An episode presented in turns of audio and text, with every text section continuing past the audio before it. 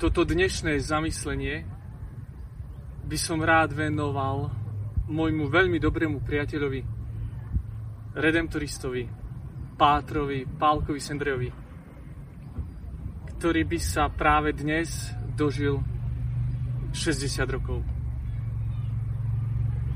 Pálko, bol si akčný, preto neodpočívaj, ale pomáhaj nám a prihováraj sa za nás.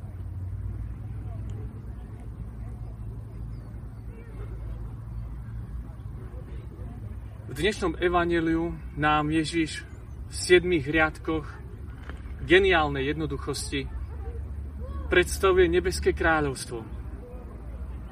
Máme ho hľadať v hĺbke svojho srdca. Je to ako poklad, ktorého existencia je objavená. Je to ako perla, najvzácnejšia perla, ktorú obchodník hľadal počas celého svojho života. Pre nebeské kráľovstvo sa musíme osobne zaviazať byť pripravený obetovať všetko. Človek predá všetko, čo má a kúpi pole. Perlu. Ale prečo treba dať všetko za jeden ukrytý poklad za jednu perlu. Nie je to privysoká cena a až príliš veľké riziko. A čo ak sa niečo stane? Musíme byť predsa opatrní.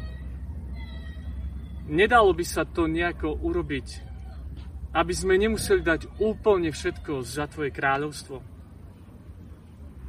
Radi by sme, keby nám niečo ostalo aj na drobné výdavky, Veď treba niečo zaplatiť svetu. Niečo nechať pre kariéru. A niečo venovať na svoj komfort, pohodlie. A niečo na drobné márnivosti. Pane, nedalo by sa dohodnúť nejaká menšia mierna cena za tvoje kráľovstvo. Pán Ježiš však neúprosne trvá na tejto vysokej cene. Žiada obetovať všetko a chceme získať poklad jeho kráľovstva. Veď tým kráľovstvom je on sám. Tým skrytým pokladom je jeho srdce.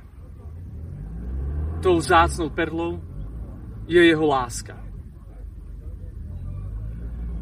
Boh si nás tak zamiloval, že nám Ježišovi daroval úplne všetko.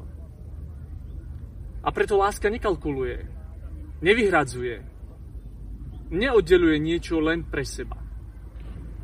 Žiada si lásku za lásku, srdce za srdce, všetko za všetko. Komu bolo dané nájsť Boha, vzdá sa veľmi rád svojich bohov. Hľadať, nájsť a vzdať sa. Toto je naša úloha v tomto živote tajomstvo kresťanstva, tajomstvo nebeského kráľovstva možno vyjadriť v siedmých riadkoch. Pre kazateľov to trvá oveľa dlhšie. A pokiaľ ide o každého z nás, jeho pochopenie trvá nám celý život. Ale nech trvá v láske. Pokoj vám.